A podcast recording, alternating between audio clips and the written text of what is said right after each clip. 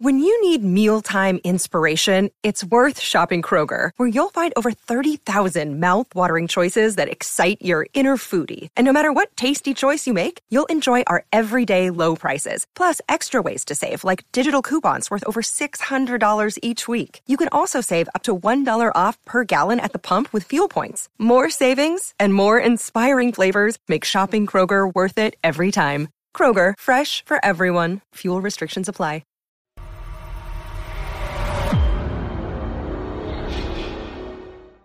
Welcome to The Survival Show Podcast. I'm David, the founder of Ultimate Survival Tips, and your host for today's show with the ever-present producer Ben, who makes everything audio and video around here behind the scenes happen. Yep, that's what I do. So this is a podcast for people who want to be better prepared to thrive in their relationships, work, and life, no matter how good or how bad of a situation they find themselves in. Every week, I'll bring you a conversation with an expert in an area of practical survival, emergency preparedness, contingency medicine, or leadership, all to help you attain your fullest potential and increase your survival I Q. Along the way, we'll cut through the clutter and take you step by step through the mindset, skills, tactics, and gear you and your loved ones need to survive almost any emergency, crisis, or disaster. So today, Creek Stewart and I are going to wrap up what's become a four-part series on long-term emergency food prep as we go through the final stage of forever food and get into urban homesteading and backyard farming on a very small plot of land, all based out of his new book, The Disaster Ready Home. We'll talk about the amazing world of beekeeping and why you might want to consider it no matter where you live. We'll discuss the easiest way to start a high-production garden and why you need to consider using heritage seeds. We'll also talk about how to build out an edible landscape and how to best preserve your bounty at harvest time. And then we'll talk about how your stored food may be your most valuable bartering tool in a disaster or a worst-case scenario, and a lot more. But before we get into all this great content, I'd like to encourage you to support this podcast so we can not only keep things going, but also expand with gear reviews, kit builds, Q and A's, expert panel discussions, and a lot more. So here's two things you can do to help us out right now. First, go ahead and share this podcast with a couple of friends who you'd like to be better prepared, because, let's face it, you don't want them knocking on your door when things go bad. And second, go over to our mothership, ultimate survival tips dot com, and check it out. Go ahead and sign up for our free weekly survival e-mag. Check out the M S K one knife, our tiny survival line of everyday carry kits and gear, or just go ahead and feast on all the free content. That's it. Share the podcast and visit ultimate survival tips dot com and help us grow the Survival Show podcast by showing your support. It's a win-win-win for everyone. And who doesn't like to win? All right, let's get into the show.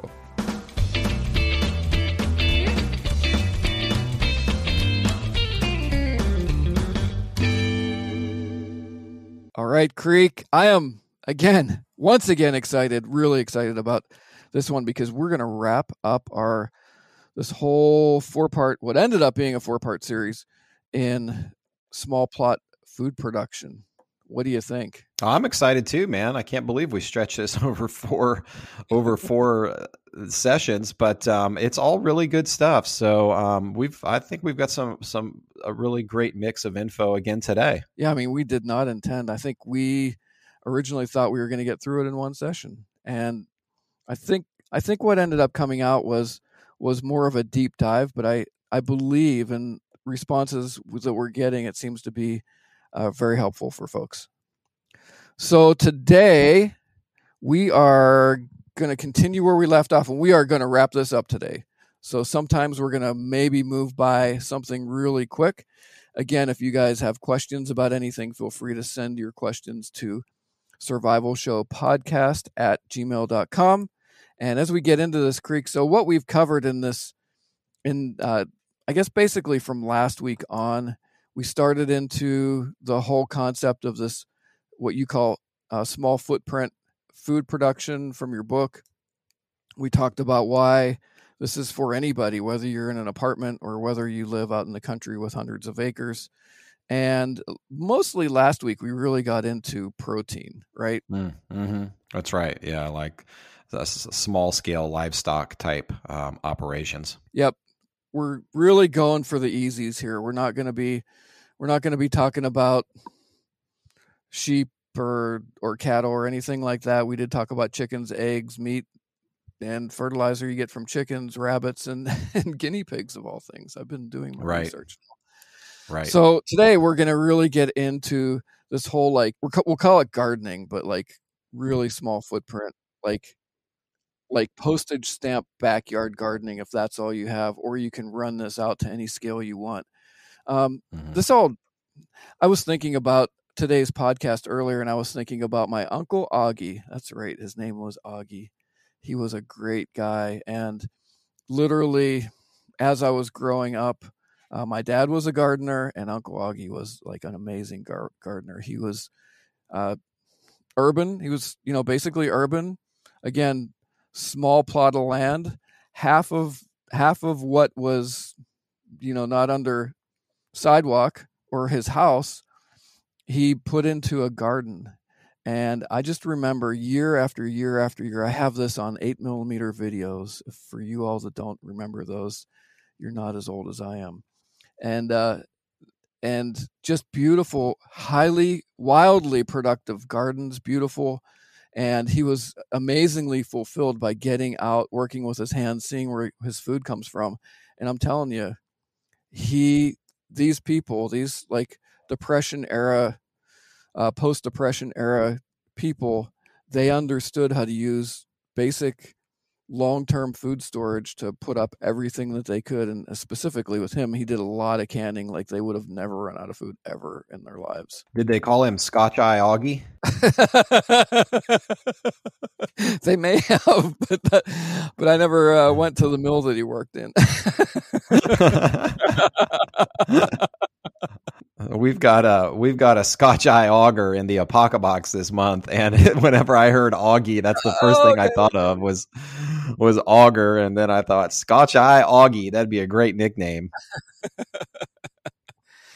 All right, so let's get into this. Uh, I guess we're going to start with beekeeping. I think you should go with this. Uh, you have more experience in beekeeping than I do. I'm officially a beekeeper now, by the way, right. Thanks to my buddy Kevin. Kevin, if you're listening, thanks to Kevin. Kevin. Um, yeah, yeah Kevin. Man, he hooked me up with some bees, and so I'm. It's I'm very new to beekeeping, but I've had them now for not quite a year. So, but you uh, you've got a lot more experience. So why don't you start, and I'll learn from you, and maybe chip in where I can. Okay. Yeah. And I'd lo- love to circle back around and hear if there's any ahas or see if you can kind of confirm, because I'm going to kind of, I'm going to try and approach this very simply from the perspective of just getting started. So I, I think it'll be really helpful that you're just getting sort of kind of just getting started and uh, just jump in wherever you want. So beekeeping's mm-hmm. awesome. It's actually one of my favorite things to do. The part I don't like is actually spinning the honey, which everybody else loves to do. So uh, I just think they're amazing creatures. And I I got into it years ago for uh, mostly because my wife and I were starting to experience, especially her, she was starting to experience some health problems. And we kind of pinned it to sugar. And so uh, our original investment, we it was certainly an investment for us starting, because it's not the cheapest hobby to get into. Um, mm-hmm. It it all came from that. So we decided to make the investment to get, you know, sweet stuff that was actually good for you. And maybe that's a great place to start.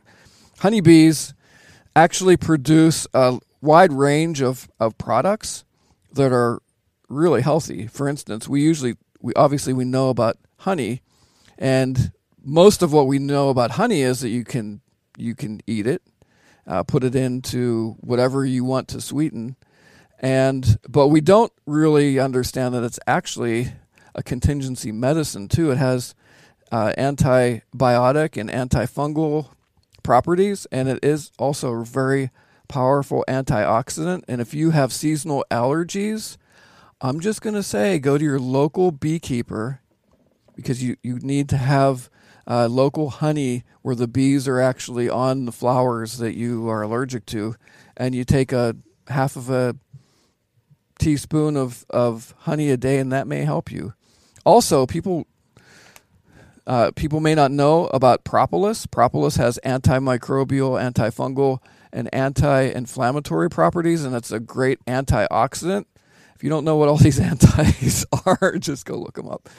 But propolis is the substance that bees use to stick things together in the hive.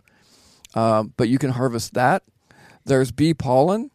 It contains amino acids, vitamins, minerals, and some carbohydrates. Very, very good for you um, to eat. Some people, you know, they might be allergic to it if they sniff it, but most people can eat it. And then there's beeswax. It's actually, you can use it for first aid as an anti-inflammatory. It's anti has antibacterial properties and antiviral properties. Plus, you can make candles and all kinds of other cool stuff with it. You can actually... Uh, we make salves here. Creek, you've probably done that, right? You, um, mm-hmm. Yep, make different salves with uh, herbs and, and uh, melt some beeswax into it and all that. So there's a lot of health things that you can get from honey. We actually only originally started getting into uh, beekeeping specifically for the hun- honey, and we came across all the other amazing benefits later. Um Another reason maybe to keep bee- bees is you could actually make some money at it, but I would not expect to do so the first couple of years. Um, also, keeping bees is actually, you know, without, uh, I consider myself a, a uh, uh, Christian conservationist is, is what I call myself. Um, honey, we need we need bees for pollinating our crops, even our gardens. Uh, and like, here we're back to this on my list. Sugar and sweets, man. I mean, honey is God's original sugar, right? I mean, it's it's mm-hmm. it's the sugar that's mentioned in the Bible. And it actually, yeah. in many, many ways, it it's quite a, a miraculous thing, uh, just how it can be stored for long term and and all the other properties. And here's something really, really important. You can do beekeeping almost anywhere. It doesn't matter if you're in the city or the country or in between. Mm-hmm. I would recommend mm-hmm. that you probably have at least a postage stamp small backyard just for the distance that the bees need and just to keep people, people freak out. Some people freak out unnecessarily about honeybees, emphasis on right. honeybees. Um, there's a lot of things that are considered bees. Lots of them sting and hurt. Honeybees do sting you, but generally, you know, they can sting you. Generally, they're bred to be very docile um, and highly productive. The biggest problem you would have, like, let's just say you, you had a very, you know, small yard, but you had enough of a yard to do like a little garden and keep a hive or two of, of bees. The biggest problem your neighbors are going to have is one, maybe just freaking out when they don't understand that bees really don't care about them. They don't have any desire to sting them at all. But the only issue I've ever seen is if people have like a party and they have soda out or like sweet things in a glass. Sometimes you'll see a bee just crawling over the edge and like, hey, this is this is free sugar. I don't have to go and uh, take the nectar off of a flower. Um, but uh, let me just say, some people are probably thinking right now, how could I do this in a city? Because they buzz around and all that from the hive. Here's how you do it. In fact, our bees are actually in our garden. It's problematic for my wife. It was problematic for my wife because they would, their trajectory coming in and out of the hive, they'll come in and out at rough, right. roughly a thirty to forty-five degree angle. And right. this, depending on where they're situated, it may be too low and they may... just people may walk in their pathway. So my recommendation and what, what we actually did in our garden is we actually did um, climbing beans. So I have a big climbing bee bean rack there. And then I just have um, uh, basically just some, some, side, some sort of barrier that's maybe four or five foot tall. And you put that close enough to the hive where they have to get up high enough to get over it. And you don't have any problems. Anything yet, Creek, to add to that? Yeah, well, I mean, mine, our bees are just right outside our house, right next on, right next to our back porch. Literally, you can sit on our back deck and watch the bees go in and out of the hive. Um, they're right next to our house. They're, um, you know, and we actually don't have a very big backyard at all. Uh, and so this is, you know, this is something that, you know, even if you're in like a cul-de-sac or a neighborhood, you could completely do this. And they are very to themselves, you know, they're really only interested in, you know, getting out of their hive and away toward flowers and whatever field they're foraging from and coming right back to that hive, you know.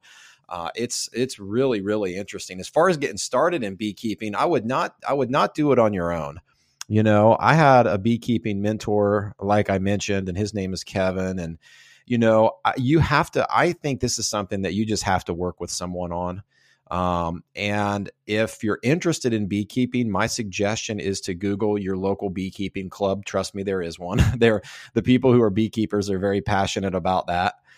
And there is a local club in your area of beekeepers, and they would be more, somebody in that club would be more than willing to help you get started and mentor you through uh, the steps in that process. Um, like Kevin did for me, and like maybe someone did for you, or did you just like lone wolf it? No, I, I totally one hundred percent, maybe one hundred ten percent agree with you on that. Um, I became interested, and I'm not sure how I got connected with him. Um, it, I think it may have been our local, there's uh, probably about thirty, thirty miles away. We have a major uh, uh, apiary. You know, they, they raise bees for honey. They actually, it's uh, Draper bees. They actually provide the honey for the White House, and they have been doing so wow, for years and cool. years and years. Anyway, I think I, I think I went up there, walked around, and they said, hmm, Uh, call Lee Hoare. So he he was our county extension agent. It is very likely, if you live in any any state that has any agriculture, you are going to have a county extension agent for uh, beekeeping. And so I contacted Lee. Lee took a high degree of interest in my interest and essentially mentored me well into my third year. We probably had every, I know how to solve problems. I have a knack for when I get into things, um, everything going wrong or going sideways. So I learned so much. It's, it's just, I, I guess I didn't do good in school, but I do good in life, I guess. 'Cause I, you know, school of hard knocks and all that. Um, but I had a lot of issues that were amazing that, uh, Lee was able to train me through, including he would, He called me up one day, said, hey, it's raining, get your bee stuff on, let's go out, because sometime you may have to do that. So uh, anyway, I totally agree. Um, there's if if you've seen somebody uh, keeping bees, you know of somebody that's keeping bees, chances are they would love to bring you along. And maybe a recommendation. This isn't something that you learn from a book. It's not something that you just specifically right. learn from YouTube. I would not go right. about it that way. I think you would No. find it very difficult and run into a lot of problems. Um, uh, but but if you know somebody that's keeping bees, they would probably love to bring you along, and you could just observe even from a distance if you're not ready to get up close. Uh, a lot of I, I keep an extra suit here just for anybody that's curious, so they can come right up mm-hmm. and uh, and do it with me, or or just at least get close enough to observe. You know, nice, you know, nice, close and in color. So I agree with you there. Um, basic gear, basic gear. You're talking. I don't want to scare people away, but you're talking a couple hundred bucks. I mean, by the time you get your mm-hmm. uh, personal protective equipment, a bee package. Um, yes, bees do actually ship in a package from wherever uh, they're they're raised. And they go through the post office. Uh, protective gear. You need a couple of tools. You need a beehive kit, uh, smoker, hive tool, some early spring stuff like a feeder, winter entrance reducer. Um, but you're you're going to be in a couple hundred bucks when you get started, unless you know somebody. But I do want to tell you that there is lots. There are lots of uh, beekeeping equipment and hives and things around. You just have to be careful. I would recommend first, before you do anything, find somebody that's willing to take you along, maybe mentor once or twice with them, see if you're actually really, really interested, and then they can start pointing mm-hmm. you in the right direction in your community, in your area for getting started. Yeah, and you've you've got a video too, right, David, about kind of an introduction to beekeeping? Yeah, I'll put it in the show notes. Uh, people can okay. You can just click on the show notes link or go over to Ultimate Survival Tips, click on the podcast button, and then the drop-down will come down. Just click on show notes. Um, yeah, I'll do that. I'll actually put a really good book. The Backyard Beekeeper is a good book. You can get that on Amazon. Uh, it's it's really kind of like, well, the subtitle is Absolute Beginner's Guide to Keeping Bees in Your Yard and Garden. Um, bees are actually good for a gar- to be right in your garden, which ours is. Um, predators, there are a couple predators. Around here we have bears. I don't know if you have bear where you're at. So we no. actually keep our entire garden in a uh, portable electric fence that's actually kind of permanent because it's been up for like five years now. But it allows me to modify the size of our garden and, and how that goes. The chicken coop is right there too, so the chickens can be opened up one little door and they can go in the garden and, you know, add their fertilizer in there. Anyway, uh, bees are great to have right with your garden or close by. They'll find your flowers. They don't have to be in your garden. But uh, uh, predators, uh, you've got bear, so you would need an, an electric fence there. Uh, it doesn't have to be like high tens- tensile because they would rip right through that, but Um, skunks are, are actually a natural predator. Mice can be problematic in the winter. And I have not had many problems with diseases or pests. I try to do things organically here. And uh, mm-hmm. and that's just all about keeping your equipment clean, taking care of your bees good enough, and not letting things go sideways. So, dude, I, I love beekeeping. I think bees are a miracle of God. They're social insects that essentially... Uh, You, they could not have evolved, in my opinion. You need the worker. There's three types of bees. You, that the worker is the female. You have the drone, which is the male, and then you have the queen, which is a uh, basically a a worker on steroids. So uh, it's a it's a social deal. You could not have had a queen without a worker. You could not have had drones without queens. You could not have any of them without queens. Uh, they had to all be created at the same time. That's my pitch right there for creation. My kids love, like, we've got a lo- two little bee suits for my kids, and we do that. We we inspect the hive together, and they love doing that. There's a local state park called Brown County State Park, not too far from where we are, and they actually have a cool hive that's built into their nature center where the entrance is on the outside wall, and the bees come in, and it's a plexiglass hive. And I literally this morning said to my wife, I was like, if we ever build a house, I'm going to build a, our beehive into our house so that like, like the nature center at Brown County State Park, so that we could literally be at our house and watch our bees. Because I find them so incredibly fascinating. I could sit there literally, and they're very therapeutic to watch. It's almost like a campfire watching my bees. Um, I get more. I haven't. I haven't harvested honey yet, but I can tell you right now that I get a lot of um, just just some really good time from my bees. Just literally sitting there and watching them work in and out of the hive and fly around. It's very, very fascinating. So I do have a video again. I'll. That'll be in the in the show notes. And what I did in this particular video, although I've been shooting kind of like the whole process of beekeeping for a couple of years now, I haven't put that all together. But one day I decided to go out and just take people into the hive. And so basically it's it's about a thirty-minute video where I just talk you through everything that I'm doing and why I'm doing it. And, and I just I talk about bees and how they work and how they find their food and everything else. So... Um, check that video out. Um, man, I, I, it's a great thing to get into. It's not for everybody, and that's okay. No. Um, but, but if you go out and if you're fascinated with it and you go out with somebody who's got bees, you know, once or twice, and you're like, oh, I think I could do this. You're probably going to love it. It'll be a life, lifelong, um, very satisfying thing that produces, um, it, it helps our crops. It helps our gardens. It is therapeutic. I find it the same way, Creek. And uh, bees produce amazing products for us to use as humans. So let's talk about what the bees, um, you know, the garden part of the bees. the let's get let's get let's move into let's move into some small scale gardening. So I'm I'm a huge fan of raised bed gardens. Um, even if you have room for a garden, I think there's a place for a raised bed garden in your operation. Um, there's I, raised bed gardens are really, really easy to implement. They are that you can kind of fit them in about any nook and cranny that gets sunlight, and they are a perfect way to get started in gardening. So raised bed gardens, um, the whole concept is that you're not having to necessarily till your soil. It takes time mm. for the for the root systems and any weeds or any, you know, hardy grasses or whatever to decompose. So it almost guarantees that you're not going to have a really uh, amazing garden like the first year. If you think that like now you're going to start preparing for a garden that you're going to have this year, it's probably not going to be great.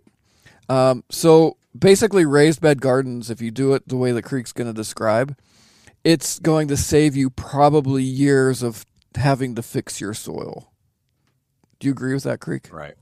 Yeah, no, no, absolutely. Uh, no, it's, uh, you know, you're not, you're raising, you're creating the garden in a frame off of the ground versus tilling into the ground. And so um, you're basically starting with primo soil. We're, I'm going to recommend that you just buy the soil. You know, if you're just getting started, just go to a, go to a home improvement center and just buy, just buy a no weed soil. Um, it's it's going to be the best place to start, and you can supplement with your own compost and leaves and and things like that as you go. But to get started, it, the easiest solution is to buy soil um, from your local home improvement center. That's going to be the easiest solution for most people. Um, but I I love like a four by four raised bed garden. Uh, you can you can I, I'm a huge fan of cedar. Uh, cedar is a little bit expensive right now. But I actually drove by a construction site last year that was building a big cedar pergola um, at um, a place nearby. And they were throwing away a bunch of like their big cutoffs from that pergola. And they were just throwing them into a pile. And I stopped and I asked them, and I got enough material to make a four by eight raised bed that is about twenty inches high of all cedar. It was a really nice find.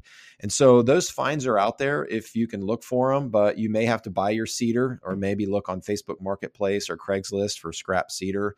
Um, the reason I like cedar is it's, um, it lasts a long time and it's not treated. Uh, it's not treated with anything like a pressure treated wood that's treated with stuff. So I prefer not to personally not to use that stuff for my raised bed gardens, uh, simply because I'm growing my food in it. Railroad ties, like the four by fours or the six by sixes that you might buy at Lowe's or Home Depot. You would not use those, right?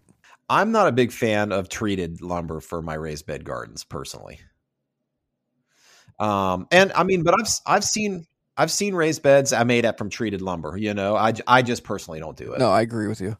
Um, another wood, if you can find it, locust is a twenty-five year wood on its own also. So it's highly resistant. Some mm-hmm. of these woods are just resistant. They have like a resin, uh, a resin. They just have natural insect, uh, repelling ability. Okay, go ahead. Uh, the alternative to, uh, a wooden frame, like a cedar frame is, Um, is like a cinder block frame. Um, I've, I've at my training facility, I have two cinder block raised beds. They are two cinder blocks high. Um, and I fill the cinder blocks with soil. So I create, I build the frame out of cinder blocks, fill the interior with soil for the raised bed. And then I fill the cavities in the cinder blocks to contain, um, plants that have runners like strawberries and mint that are hard to control. And so I drop those into the cavities of the of the of the cinder blocks, so they stay put. You know, so I'm not dealing with like a mint is really mint. Can, I love mint, but it really gets out of hand. And so that's kind of a cool concept for, you know, things that you want to stay put that may spread really quickly. That's a great idea. Yeah. And I mean, you can also bury pots in your raised bed to do the same thing. Like in my raised bed gardens at my house, I have a couple of um, like herbs like mint, for example, that tends to get out of hand. I actually have that in a pot that's buried in my raised bed so that it's a barrier for for some of the, the roots and the runners that mint produces. Um, I I like kind of... Um, You know, I don't really like kneeling over my raised bed. So I like a raised bed that's a little bit higher. Um, you can build the frame so that it's actually up off the ground so that it's on like stilts, for example. That's a little bit more work than a simple raised bed. So if you're just getting started, I would say just build it, just build it so that you're, you got to kneel down to it or lean over it. It's not that big of a deal. And um, I would, I would consider maybe um, four foot wide um, cedar board. I mean, four inch wide or six inch wide cedar boards to start with and double stack those. So you're at least eight, eight to sixteen inches of walls on those raised beds. Um, that way it's just not like right on the ground. Um, it can be, it can be right on the ground, but giving it a little bit of height, um, it not only helps keep, you know, critters away a little bit, although they're going to find their way in regardless. Um, but you're not always leaning over those raised beds, which can get annoying if you spend a lot of time working in them like I do. Yep. And if you don't want to ghetto it like Creek and I do, uh, there's I'm seeing more and more kind of mm-hmm. like pre-made uh, raised bed kits coming out, you know, like where you have yep. like the corner yep. pieces and then it's some sort of nylon or, or uh, you know, plastic material or sometimes metal uh, that frames it out really easy. So you can get in, into it that way also. So the easy way to makeshift one is just four by four posts um, and use those as the corner braces. And then just wrap those. Uh, you just you just wrap you you you place your four by four posts. You don't have to put them in the ground. Um, you just put your you use the a section of the four by four post at each corner and just screw your sideboards to those four by four posts, and that creates a great framework. Um, you do want to prep the soil underneath, so you want to you know I like to till up. I, sometimes I don't do that great of a job, but I do like to till up that soil underneath and break it up just a little bit so that it's broken up. Most of my, the roots and stuff that I do don't reach that far. Uh, but you do want to break up that soil so that you're just not putting it straight on the ground. How do you do your soil when you start out, David? Do you, do you break it up or did you just pop it right on top? Yeah. I mean, I, I've, I do have a, I have, do have a rototiller. So it, It doesn't take anything for me to, to do that. Yeah. Um, you know, yeah. back in back in the day, um, I used to just get a spade, you know, like a flat shovel that you can get at Lowe's. Yeah, that's and, what I do. And just like kind of edge up underneath the grass and turn it over. I mean, if you just did that, yeah. you're you're way ahead of the game. That's what that's what exactly what I do. Just it's just kind of chunky. So what I did was I. So I got a tip from a friend of mine who said that when he built his raised beds garden, raised bed gardens, he went into his neighbor's property, into a, a woods that his, his neighbor allowed him to go into, and he gathered up dead rotting logs. And he filled up the bottom half of his raised bed with big, chunky, dead rotting logs. And then he filled in all the gaps between those logs and the next half on top of that with dirt that he bought from his local home improvement center. And he said that cut his time down, I mean, drastically in filling up his beds. And so I've done the same thing ever since. And I got to tell you, it is an incredible time and money saver uh, to fill up with big, chunky, dead rotting logs. And those dead rotting logs will continue to rot and just produce the perfect environment inside of that raised bed as they decompose. I mean, it really, really over just a course of like a couple of years produces an incredible soil for your, for your garden. And as those collapse, you can always kind of fill in um, little areas that might lower uh, with, with new dirt, but that's a huge time and money saver that I've used over the years. Oh, that's a great idea. I've never done that. I'm going to have to try that next time I do a raised bed.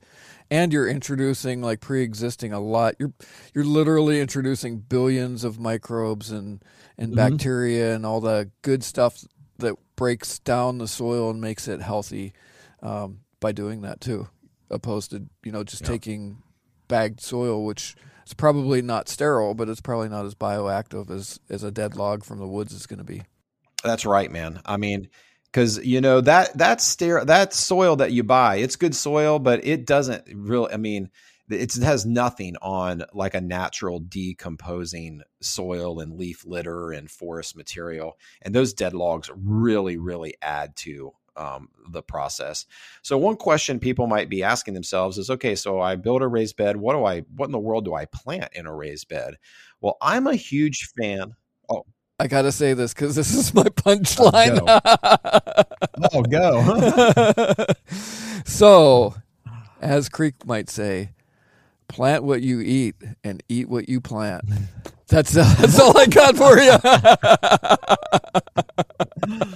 That's a great place to start. You know, think about what vegetables you eat. I would say something like that, you know, but I would also say that I'm a huge fan of trellis, um, of trellis plants, plants that do well on trellises for raised beds. It is a really great way to maximize production in even a small four foot by four foot raised bed. If you can't go wide, then you go high. And there are some really great plants that I'll recommend right now that work very well on trellises. Uh, pole beans are one. You want to make sure to always, for anything I'm mentioning here, you want to make sure to get vining varieties if they aren't vining naturally, like pole beans are vining naturally. So pole beans are great. Peas are great. Um, cucumbers are a, make sure to choose a vining cucumber because they do make bush varieties. So cucumbers are fantastic for raised beds. Summer squash is fantastic for raised beds. It's a vining vegetable. Um, there are vining tomatoes uh, that you can get for raised beds that go up instead of out. Melons are a really, really good option. Um, and those are, those are, I plant all of those in my raised beds on trellises.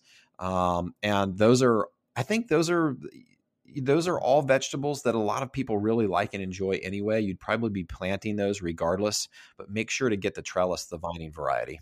Yeah, that's great. If you want to start a little bit early, of course, there's a lot of other things you can plant, various types of, of lettuces, salad green type stuff.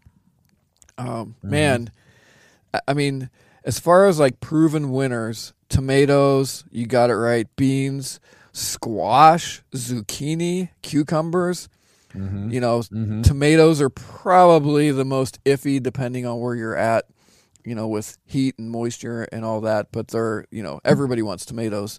Um, but man, you about can't cu- kill cucumbers or squash or zucchini. So, and there's tons right. of different varieties. I mean, the volume that you get out of out of one seed in zucchini or squash far, far exceeds anything else I've seen. Yeah. Yeah, man. I'm a huge fan of all those. And I love going up, you know, I mean, and trellises are really cheap. Yeah. You can buy trellises. They're very cheap, or you can make your own. You can lash together your own trellises. And if they, you know, you got to baby them a little bit to climb it, but you know, they, um, it's a really fantastic way. I mean, if you can't go out, go up. Uh, that's my philosophy. That's excellent, Creek. Let me just circle back on a couple of things. Is that okay? Did you did you have anything else yeah, you totally. wanted to co- cover in no. that little section? Um, no, go for it. So some of you, some of you may have already started gardening. Maybe maybe you have. You know, a couple recommendations for raised bed gardening and gardening in general. Uh, one, with raised bed gardening, um, if you're just getting into it, start small. I, I like the four by four, and you were talking about like a four by four foot bed, right? That's right. Yeah. Uh, start start small. It's surprising, like Creek said, if you go up, how much you can fit in that amount of space if you plan properly. Mm-hmm. Uh, another thing, once you get an established raised bed garden, or you just have a standard garden, maybe you, you know, maybe you bought a place where there was an existing garden, or you've been gardening and you want a couple of weird tips from David. Couple of things that I've learned. Uh, try to keep your ground covered. You need to keep it covered to keep the moisture in, especially if you're in a drier, drier climate, and especially all of us get hit with uh, dry summers. And that that's also going to prevent erosion.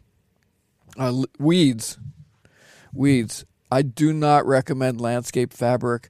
I don't even recommend landscape fabric in landscape. And I'm going to tell you that my degree's in landscape architecture, and I studied a lot of horticulture in college, and I still hate that stuff, and I hate it even more. Um, what I what we do use here, and this works famously, is um, depending on the size of your bed, you can you can get like one and a half foot, I think up to four foot wide craft paper from Lowe's. What we do is is we will we'll plant things in the garden, and then we'll either cut slots or, you know, cut out a center thing. If the plant's small enough, we can just kind of pull it through the hole, or we'll just we'll just cut up the side and, you know, put it around the plant. And then what we do is we'll cover it with wood chips or mulch or compost. And that is amazing. It just helps to continue to create uh, soil and increase the nutritional the nutrition of your of your soil. Um, I do not recommend spraying Roundup around. I, I, I just can't. I can't recommend that for, for literally right. anything now. Um, if you if you need if you feel like you need to kill some weeds, maybe you have a fence or something.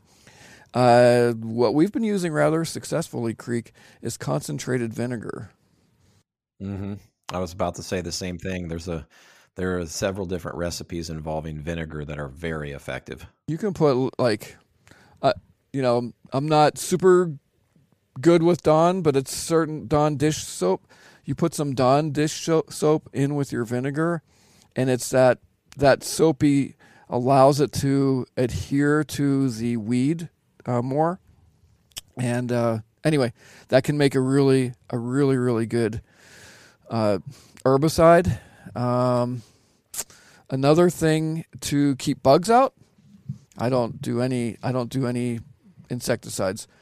I, I don't know if you've done this, Creek. We plant marigolds on the ends of rows and then every ten to fifteen feet down a row.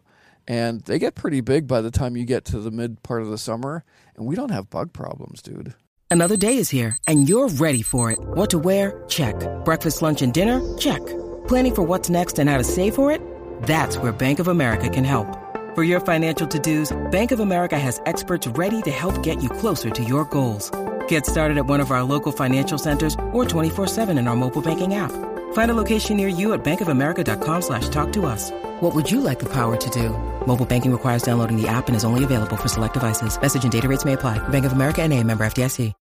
I line the perimeter of our beds in um, in hedge apples. Um, it's something my grandma did. Uh, I don't know how effective it is, um, really, but it's, it seems to work. It might be folklore, but you know, when growing up, we always put hedge for, it's the, the fruit of the Osage orange tree is what we, is what a hedge apple is. Kind of looks like a big green brain. And, um, so we always put those in our closets growing up to keep bugs away. And we also line the perimeter of our, of our raised beds with them. Nice, nice. Um, yeah, marigolds and chrysanthemums, it's one or the other or both. I think they're from a similar family. Uh, they ac- they actually chemically extract um, agents from those, and that's they come up with a form of um, repellent, which is called permethrin. I'm sure you've used that before. Oh, sure, yeah. Yeah, absolutely. Very effective. Um, so, and one thing for people that maybe have a larger size garden, or maybe they don't, don't, there's some volunteers that are really intriguing. One that we have quite a bit of here is lamb's quarter. Some people call it wild, mm-hmm. wild spinach. And dude, we mm-hmm. get the m- most amazing volunteer crop, meaning like if you didn't know what it was, you would think it's a weed of purslane here. And purslane is amazing in salads. Same here. That's uh that's on my edible landscaping list actually, but um, I don't. They're purslane and lamb's quarter. Those are top two weeds that grow in in and around my landscaping beds, for sure. And we eat both of those. Yeah. Um, anything else that you have that's a volunteer that you kind of nurture along? Trying to think if anything sticks out in my head. I mean, those two definitely no, not that I can think of. Let's talk briefly then about composting. How's that sound? Um, did yeah. you want to share anything there before I, I dig uh, in for, for like it. a you minute? Go. All right. Yeah, go for it. Okay. So composting, I mean, basically composting is upcycling your food scraps, grass cuttings, uh, leaves, cardboard, paper.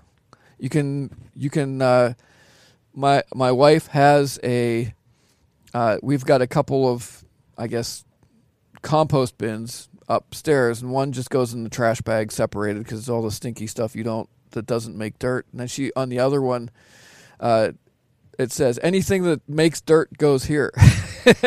And one of the grandkids was saying, "What makes dirt?" You know, because if you don't know, you don't know.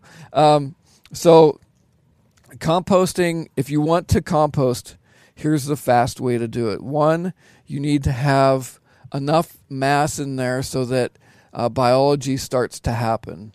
And so what I've I've tried it various different ways, including just piles of stuff on the ground. And Creek, I found these, I'll probably have to dig on to my phone and, and tell you what the exact name is.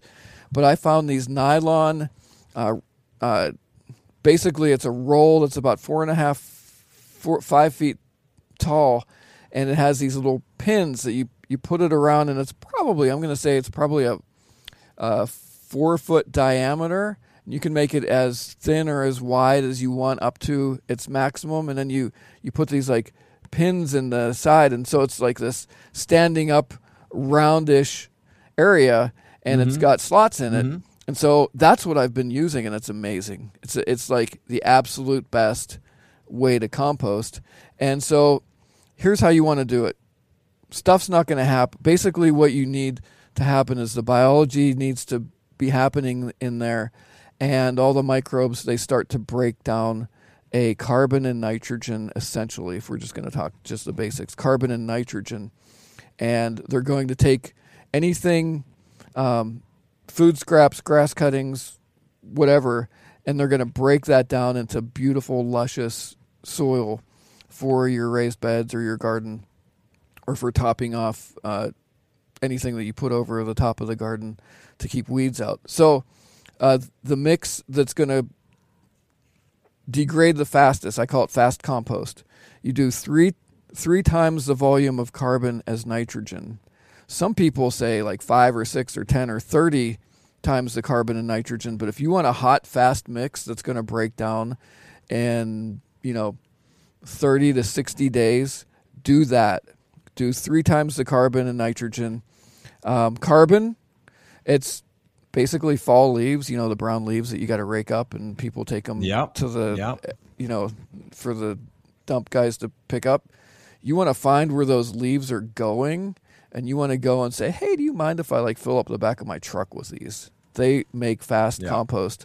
Uh, so fallen leaves, corrugated cardboard, that's, you know, the brown stuff. Uh, it's best to like just kind of slice that up a little bit. Paper, wood chips, shavings, and straw may, are like good volume. You need a large volume of carbon. As far as nitrogen goes, grass clippings, you want to get it. I mean, if you pile up a ton of grass clippings and you go back there that night, you're going to actually start seeing steam come out of those, right? If it gets cooler at night in the summertime. Mm-hmm. And so grass clippings are great. Coffee grounds are high in nitrogen. Chicken manure, basically any any manure that you can get. Um, uh, fruit, vegetable, and plant waste. You don't want to be putting. I don't, we don't put very much like protein, like like meat scraps, yeah. and no fats in there. So that's that's the way to do it. And I actually have. If you want to get serious about composting, there's people that like. I've learned almost everything I know from other people. Well, I have l- learned everything I know from other people. But I also have, they make, um, comp- I'll put this in the show notes. They make compost thermometers. So this this thermometer has a has a probe on it that I'm going to say it's probably eighteen inches. And it's specifically made for compost. So it has a cold, warm, and a hot, hot zone on it. So you basically... You want the center of your compost pile to be um, around, I'm I'm going to, this might be not totally accurate, but one fifteen to like one sixty degrees. And the warmer it is, um, in most cases, the better, unless it gets too hot and spontaneously combusts. But that usually doesn't happen. So there you go. That's that's my composting spiel. By far, the bulk of my compost comes from dead leaves in the fall. We have a little like wooden corral that we dump all of our leaves into and just press as many leaves as we can possibly get into this little wooden corral. It kind of looks like a U-shaped wooden fence, basically.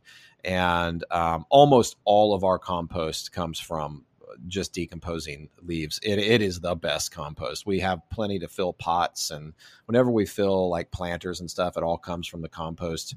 That kind of com- we call it the compost corral, but um, it um, it it all, it's all it's all decomposing leaves, and it's super simple to do. And everybody, you know, if you have any kind of a yard, you have leaves. Uh, the only leaves that you definitely that you do not want to put in um, your compost piles are from uh, are from the family of like a lot of nut trees, like um, walnuts are. They contain a, like walnuts, um, hickory nuts, um, and a variety of related nut trees have a chemical called juglone that is actually um, an, an herbicide, and that can that can really throw off your throw off the growth of your plants if you're real heavy on leaves from one of those varieties of nut trees. So other other than watching those, you can pretty much throw any leaf any leaf in there. That's amazing. I didn't know that. And I agree with you on the, like, and you're all about the simple, easy. We just have so many garden and food scraps and everything else since, since we grow a lot here, um, that I was trying to convert everything. And just with our business, we get a crazy amount of brown boxes. Um, yeah, I was yeah. interested in this whole fast compost method, but I will I will attest to the fact that some of the best soil I've ever seen in my life was when I was living outside of Philly, and the man who owned the house had a garden, and all that was in that garden to make the most beautiful soil was the leaves that he and his neighbors collected every year. And after, it does take yeah. some time. I mean, it takes a, you know, takes a year or so if we're to be breaking down, but that was amazing soil, and it's super simple. Yeah. Cool. Edible landscaping. You go.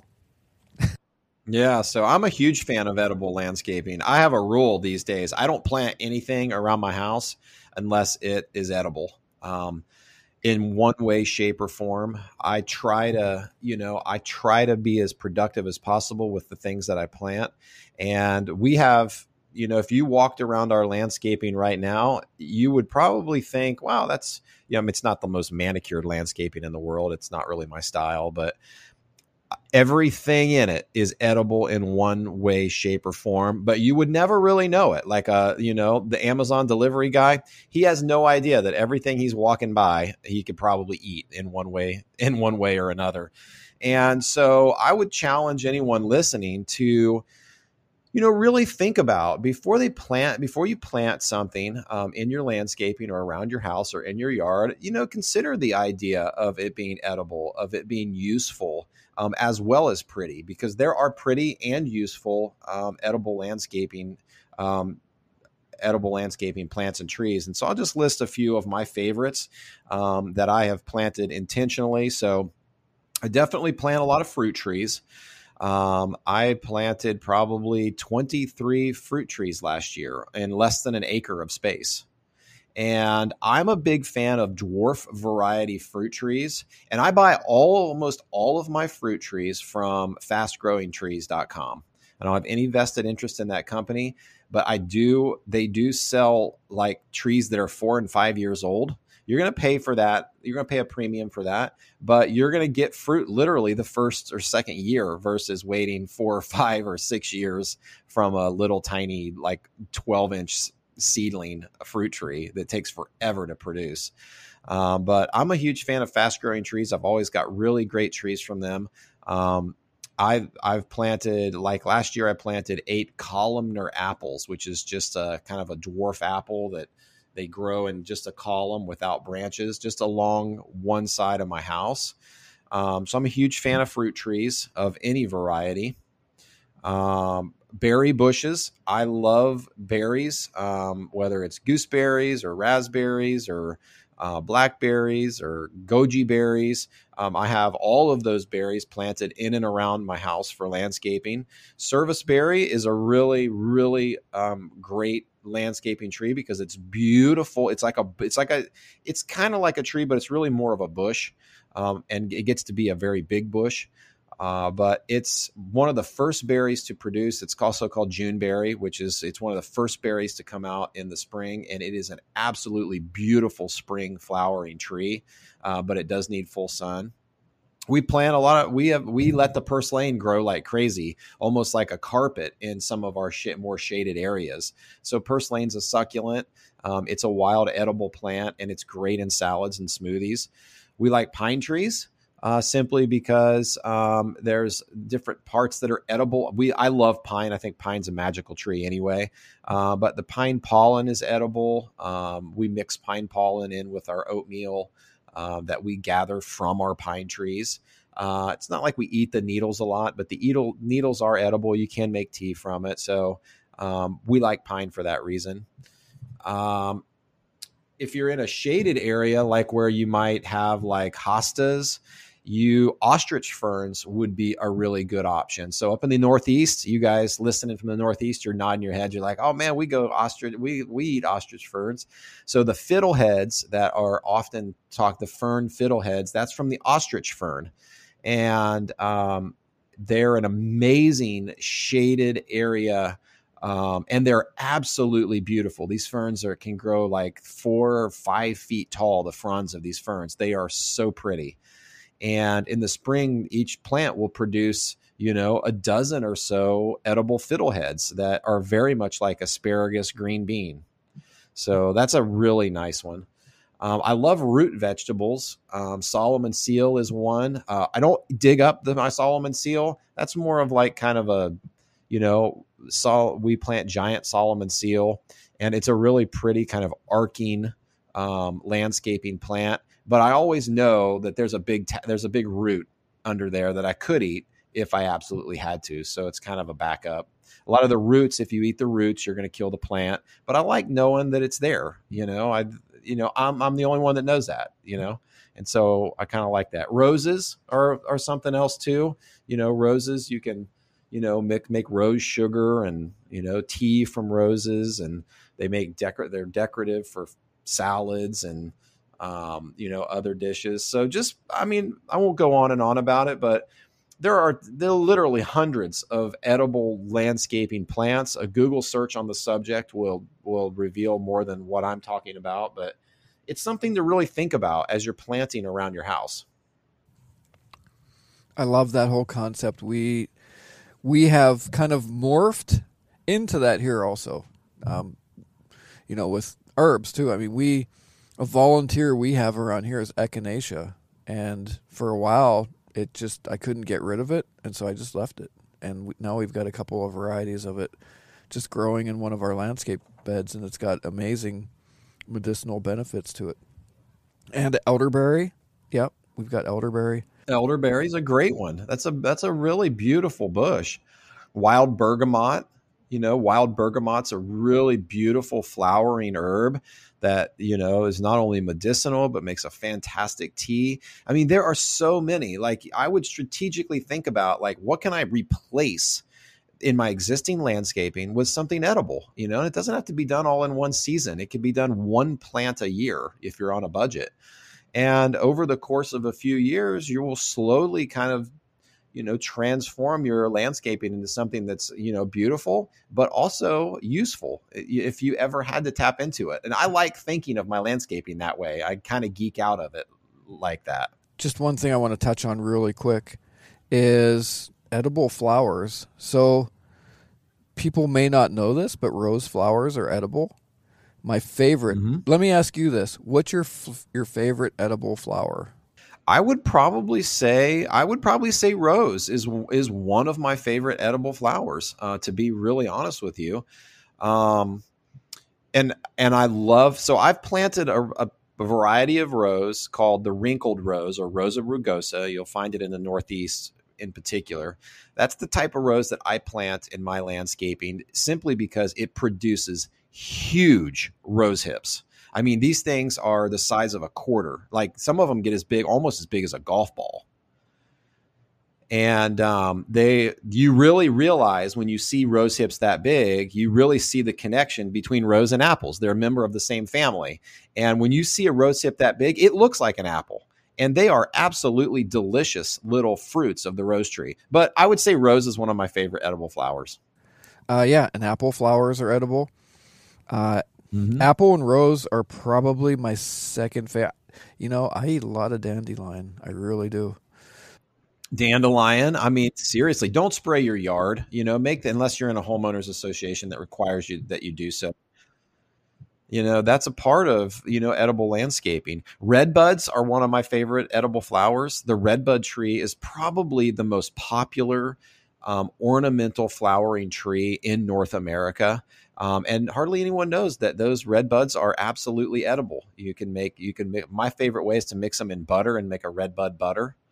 Um, and the but red bud flowers are one of the first flowers to pop out in the spring. And man, there are like millions, even on a small tree. So you're never going to hurt it. You can never harvest all the red bud flowers. Yep. My favorite edible flower is daylily. Oh, daylily. Yeah. Day you forgot about that one. Landscaping. I know. I mean, and daylilies have edible tubers as well. You know, daylilies have edible tubers, but you're going to kill the plant. But they're there just in case you needed a survival meal. You've got a mass of tubers year round, uh, smaller when they're blooming. But daylily is a fantastic one. I prefer the orange daylily, which is kind of the O G when it comes to daylilies, you know. And so, um, but they're a beautiful ornamental plant, and the leaves of daylilies make incredible cordage when they're when they die and shrivel up. It is one of the best cordage fibers that you could possibly use. Oh, I've never tried that.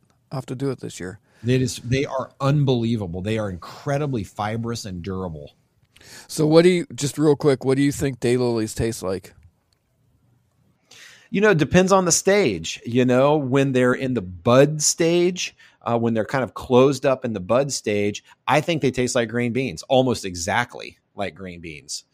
Um, you know, but when they're, but we also use them like in the wilted stage. Um, I mean, you can, we batter fry them in the full bloom stage. And to me, they taste like mushrooms at that stage. Um, and then at the wilted stage, they lose some of their flavor, but even wilted, they make great additions to soups and stews. Like we add them to like a sweet, like a, like a hot and sour uh, soup. And they make an awesome addition, like a, a vol- voluminous addition to soups and stews. They just like add um, volume without a ton of flavor. They kind of take on the flavor of whatever the soup or the stew is. That's How really, about you? That's really good. Um, Depending on when you get them, if you get them at, at the height of the flowering, I think they taste like uh, really sweet, like cucumber. Okay, okay, maybe I can see that. Maybe that's just me, but but they're no, they're, I can see that. They're just wonderful. Yep. So that's a good one. Creek, let's go ahead and jump into. Uh, we were going to talk about preserving a little bit, but before we do that, why don't we jump into wild foraging? And this will, let me just go through one or two things here really, really quick. Um, just like Creek said, don't spray your, your lawn. Just be careful. Like you don't want to be going, you know, in a city park and see a daylily and eat, eat anything there, because it's very likely that everything's been sprayed there. So yeah. As we get into foraging, Creek, and you feel free to jump in here too. I'm just going to go over a couple of rules. Um, but before we do that, do you want to just explain what foraging is? So foraging is looking for wild edible plants, um, walking around. So when we talk about foraging, we're talking specifically about plants versus like hunting, which is would be animals.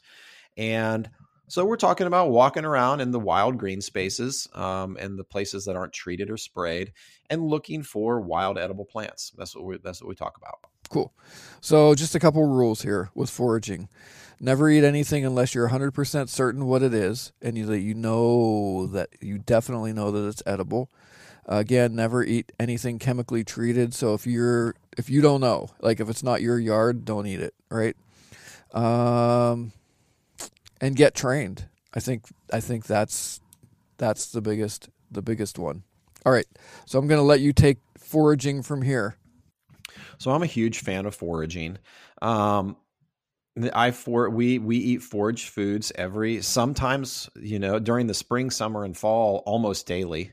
Um, less in the winter, uh, but we still eat some dried, some dehydrated and dried things that we that we've harvested and preserved for the winter. But in spring, summer, and fall, that's your real foraging season. And we eat foraged foods almost every single day. We we take a family hike almost every day, and on that hike, we always make it it very a, a very in, it's very intentional that we come back with something to eat. Um, it could be something really small, or it could be like a trail nibble while we're hiking. Uh, but we always have a, a, we're always very intentional that a purpose of that hike is to bring back something to eat, whether it's just a part of a salad or whether it's a side vegetable that's going with dinner that night. The easiest things to forage are just salad greens, you know, something that you're just going to toss into a salad or include into um, some type of salad type meal. So I, I, I want to give, I want to give some like really interesting. So I like the idea of like hidden survival gardens. Um, and so I have in several places around my home, little hidden survival gardens that are wild edible. So they're very durable and native. And so they'll come back year after year, but no one is going to recognize them except me. I just kind of know they're there because I've put them there intentionally. And so a couple, three plants in particular that come to mind with a hidden survival garden is um, two. I want to give you these two because you can go right now to your local farmer's market or even a Whole Foods and you can buy these two and plant them.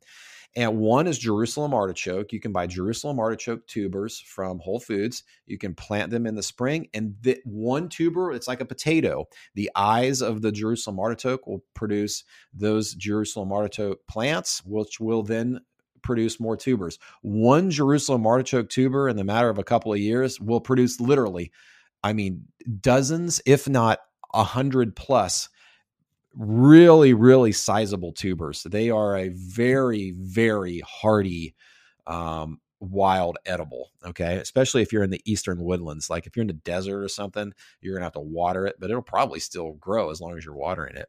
But I like Jerusalem artichoke because it's such a substantial food and it's the most expensive tuber in Whole Foods.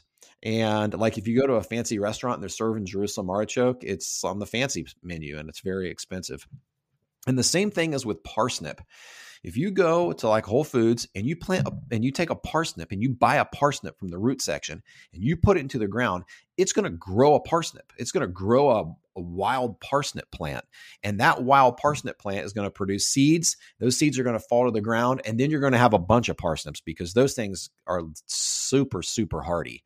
And so then all of a sudden you're going to have this renewing crop of parsnips, whether it's in the corner of your yard or the corner of your field.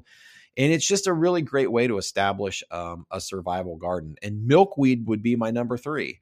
You know, milkweed um, has edible pods and edible flowers. They have delicious edible parts and the shoots of milkweed are edible. A lot of people don't know that about milkweed. And one milkweed plant will produce literally thousands of milkweed seeds. And you could build up a whole crop of milkweed if you had like a little field or a little meadow near your house. Like it'd be a great spot to put in some milkweed and just have a hidden renewable survival garden. Those are three that are top of mind to me that I want to mention because they're all three really accessible and really, really hardy.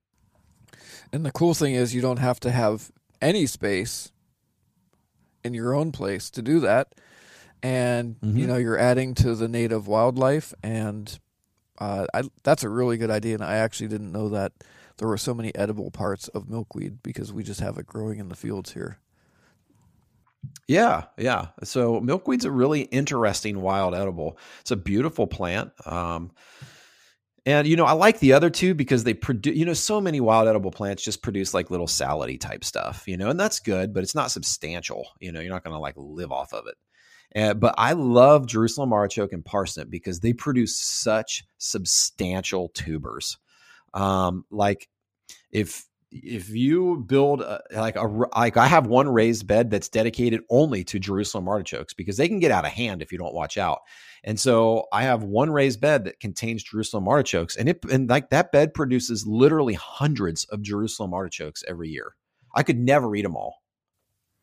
That's really good, Creek. So I just want to back up one second, and we're going to, we're going to maybe take five to seven minutes and wrap this all up in a big bow. Yeah.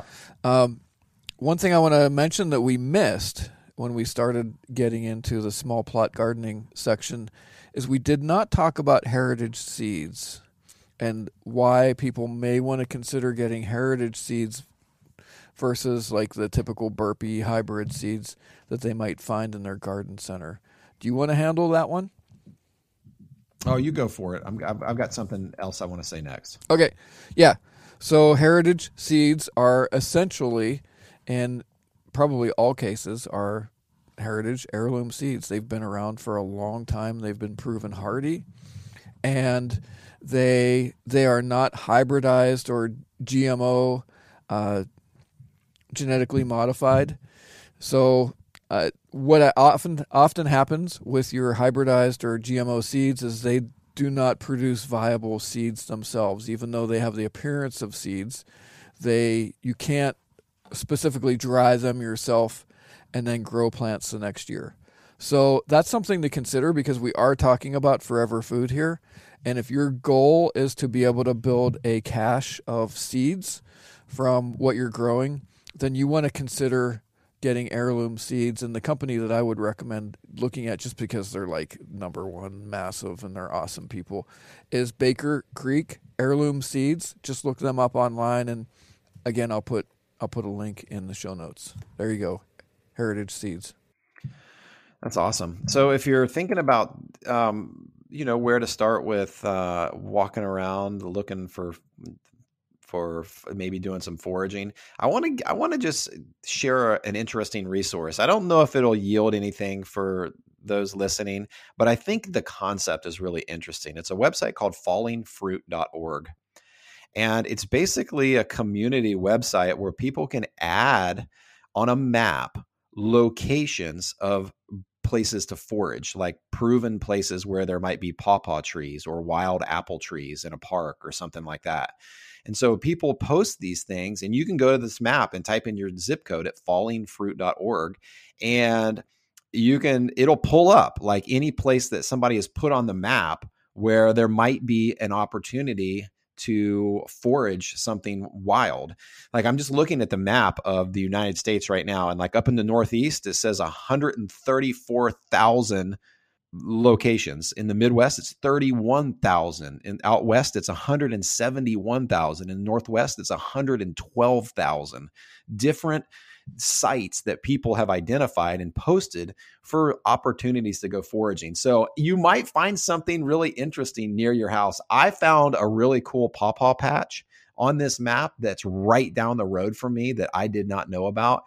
Um, I'm not personally a fan of sharing, sharing my foraging spots, but for the, I don't post mine on there, so you're not going to find mine on there, but some people post theirs on there, and you may, you know, you may be able to find some new ones that you didn't know about. So just an interesting resource just for fun. That is for fun. And if you do anything like that, or you're, you're, you do come across a really nice patch of, of whatever, Jerusalem artichoke or whatever, um, I would just highly recommend that you be responsible. Uh, there's there's certain things that grow in the wild that are valuable, um, and if you if you go and just dig it all up or pick it all or tear it all down, um, it's just not going to be there uh, next year or you know years to follow. So just be really responsible when you're out foraging in the woods too. Yeah, sometimes I forget to issue those disclaimers because it just. You know, these, those things are kind of without saying, you know, like you've got to have permission to be on the land, you know, don't take all the stuff, don't ruin it, you know, I mean, so all of those things that we shouldn't have to say apply um, to wild foraging. You know, make sure you know what it is before you eat it. Go with an experienced wild forager, you know, don't eat anything you've never eaten before. Um, I mean, there's about a laundry list of fifty things that I disclaimers that I should issue about wild foraging, but you want to make sure to have permission, you know, where you're headed. Just, it's a lot of common sense, you know, and, but wild foraging is a really great hobby. We talked about the orange daylily. If, if you want a free little wild foraging course that involves the orange daylily, I have a free one at wild edible plant of the month dot com. You can enter in your email and take a wild foraging course that features the wild daylily, the cattail, and the poisonous iris, which all look very similar. And I teach the differences between the three of those. So since we talked about wild orange daylily, it's an interesting, if if you if you're not familiar with it and you want a free little course, you can go there and check it out. That's awesome, Creek. So two things on, left on our list is just pre- preserving your produce now. So taking it from, okay, I've got this great garden and it's producing, it's wonderful.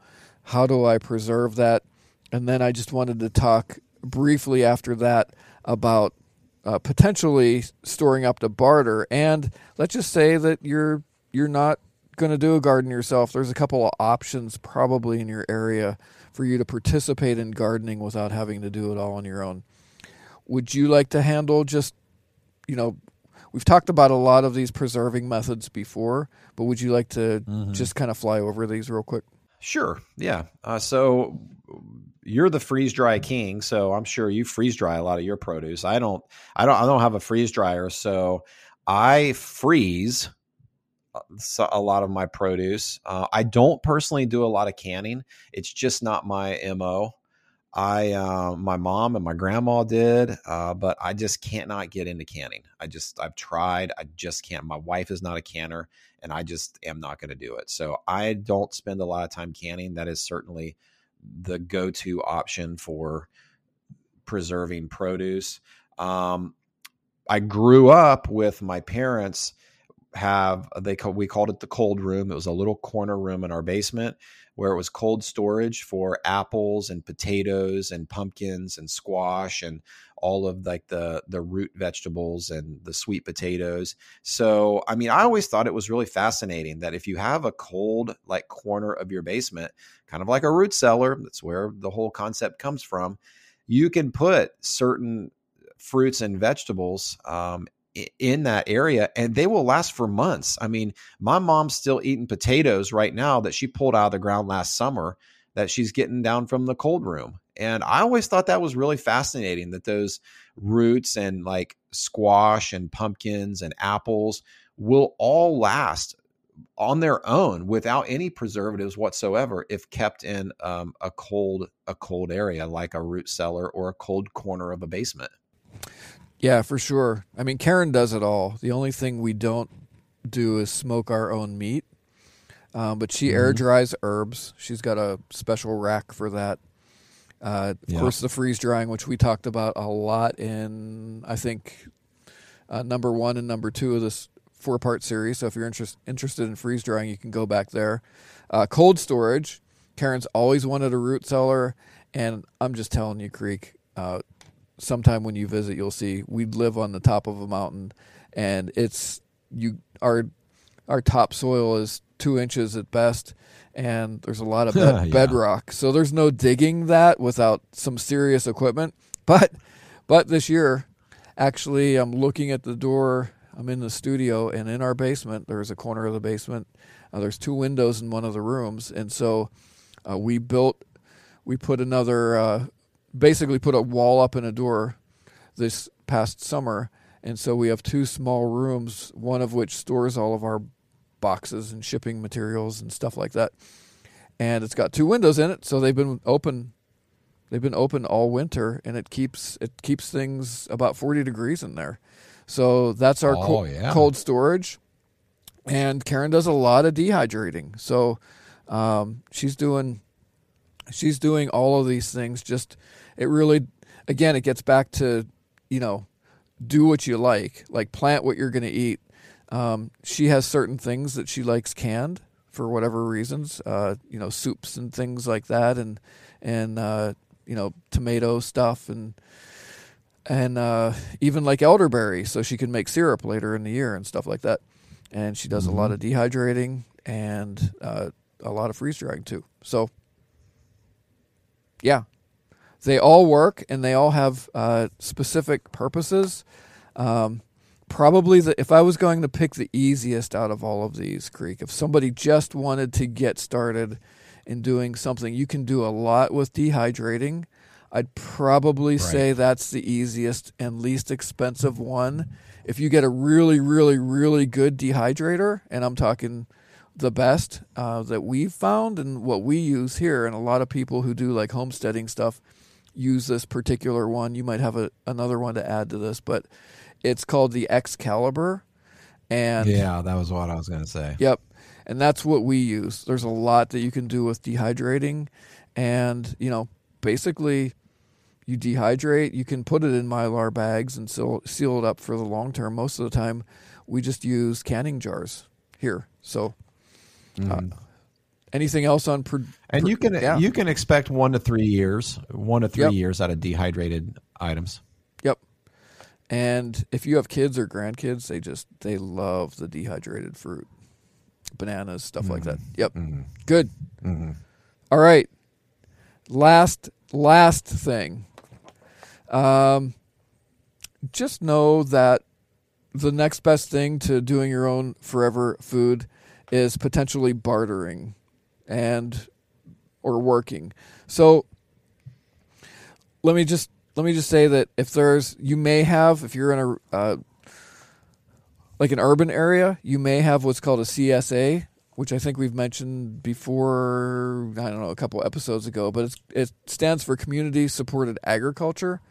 And um, the way they work is you can pay dollars, you can trade your dollars for like a, a weekly, maybe every other week uh, produce that they're producing in the garden. And a lot of C S As, they have opportunities for you to volunteer. So if you want to get a little bit closer to your food, you don't want to do your own garden, or you may not be able to uh, do anything but, you know, sprouting in your sprouting uh, seeds in your kitchen. Um, you may want to check into that and volunteer there. Also, farmers are always looking for for some help. So oftentimes you can go to them and say, you know, oftentimes they'll pay you and give you. you know, give you some food to take home too. So, you know, there's lots of opportunities there. And also know that probably one of the most valuable uh, bartering items, if things really, really went south, it's not going to take too long until people need food. So this whole series, we've been trying to simplify it, and we've kind of gotten into a little bit more advanced stuff the last two podcasts. But probably... And not even probably, I'm just going to say uh, better than gold, better than silver, I don't know, maybe better than Bitcoin too, is going to be putting up some long-term food uh, for your own needs, for your own life and health and survival, for those that you care about. And uh, also, if you have the ability to produce food forever, or you've put up enough uh and a disaster happens, you can be kind and help other people out. And it would, I think it's going to be, you know, if things go south, Creek, I think having food in your cache is, is going to be worth more than gold. I, I totally agree with that. And for, for those who are just kind of jumping in on the rabbit hole of survival food, you know, this forever food concept of raised beds and small scale livestock and bees.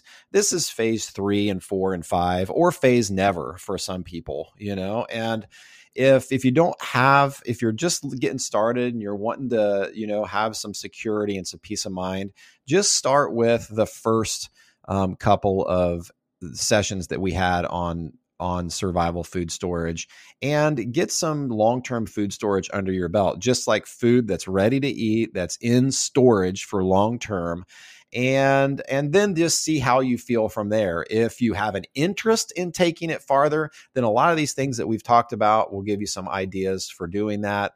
But none of it, of course, is necessary. Uh, it's all optional. And it's just that those next kind of the next steps that you may want to consider um in in the whole in the whole survival food genre, really. That's really good, Creek. Uh, I'm going to leave people with a couple of books, and then why don't you leave them with a uh, just a parting thought, okay? So the first yeah. book I've got here is uh, Charles Dowding's No-Dig Gardening, Course Number One, From Weeds to Vegetables, Easily and Quickly, if you want to dig, literally dig into raised bed gardening. He actually has some, he's he's uh, English. He actually has some fantastic videos. Like he's he's just like therapeutic to watch and listen to. But he also has uh, kind of like his whole course in a book that you can get on Amazon. I'll put links in the show notes. Uh, the whole seed catalog for uh, Baker Creek Heirloom Seeds. I picked actually just picked this up at uh, what is that? Uh, yeah, the local farm store.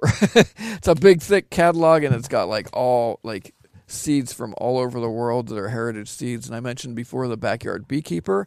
And if you want to be like a rabid generalist and you're just interested in homesteading or prepping or small space gardening, there's an old book by Reader's Digest. There may be a, a newer version. It's called Back to Basics. There's all kinds of cool stuff in there. Well, here's my parting thought. The average American uses over eighty gallons of water per day. So water's a major issue, and we haven't talked about that yet, but we're going to. Uh, so in the next session here, we're going to transition from food, which we've covered an incredible amount of detail about, into water. We're going to move into what do you need for immediate fresh water storage. Uh, we're going to talk about water filters, and then we're going to give you some really solid action steps for establishing a renewable water source so that you have forever water. That's amazing, Creek. Yeah, we put food first because that's what people think about first. It's not necessarily that it's the most immediate need. I personally think that uh, things are, you know, revolving around water and water storage and hygiene are, are much more important. So that's awesome. We'll get into that next time. Creek, Creek, my friend, how can people find you? creek stewart dot com. Be sure to subscribe to that email list because that's where all the value is. And it's free, free, free. It is free. Yeah. I love it. I love it. All right, man. Appreciate you a lot. Talk to you next time. Okay, David. Great. Looking forward to it. All right, my friend, before we head out of here, would you do us a great kindness or two to help the podcast reach more people and grow? First, pay it forward by sharing our family, friendly, and hopefully helpful and encouraging content with a couple of friends or loved ones. Second, go over to our mothership, ultimate survival tips dot com, and check it out. There's lots of free content, videos, and unique gear like our tiny survival and first aid guides, our design your own survival kit app, my M S K one knife, plus you can score our free weekly survival e-mag newsletter. And while you're there, don't forget to click the podcast tab at the top of the page to get the show notes P D F for this podcast with links to the things we discussed today. Then go give us a five-star rating and an honest review wherever you listen to this podcast. That's it. Share the podcast. Go visit ultimate survival tips dot com and give us a sweet five-star review. Oh, and producer Ben just reminded me that we want to hear from you. So send us an email at survival show podcast at gmail dot com. Let us know what topics you want us to cover, what guests you'd like to hear from, and send us your questions. If we feature your question on the show, we'll give you a shout out during the podcast, and dun dun dun, I will put your name in the hat for a chance to win an M S K one knife for Christmas. So send us your questions at survival show podcast at gmail dot com. Alrighty, I think that's about it. Thanks for joining me today. We'll see you next time on the Survival Show Podcast. Until then, remember to keep it simple, be positive, and stay sharp.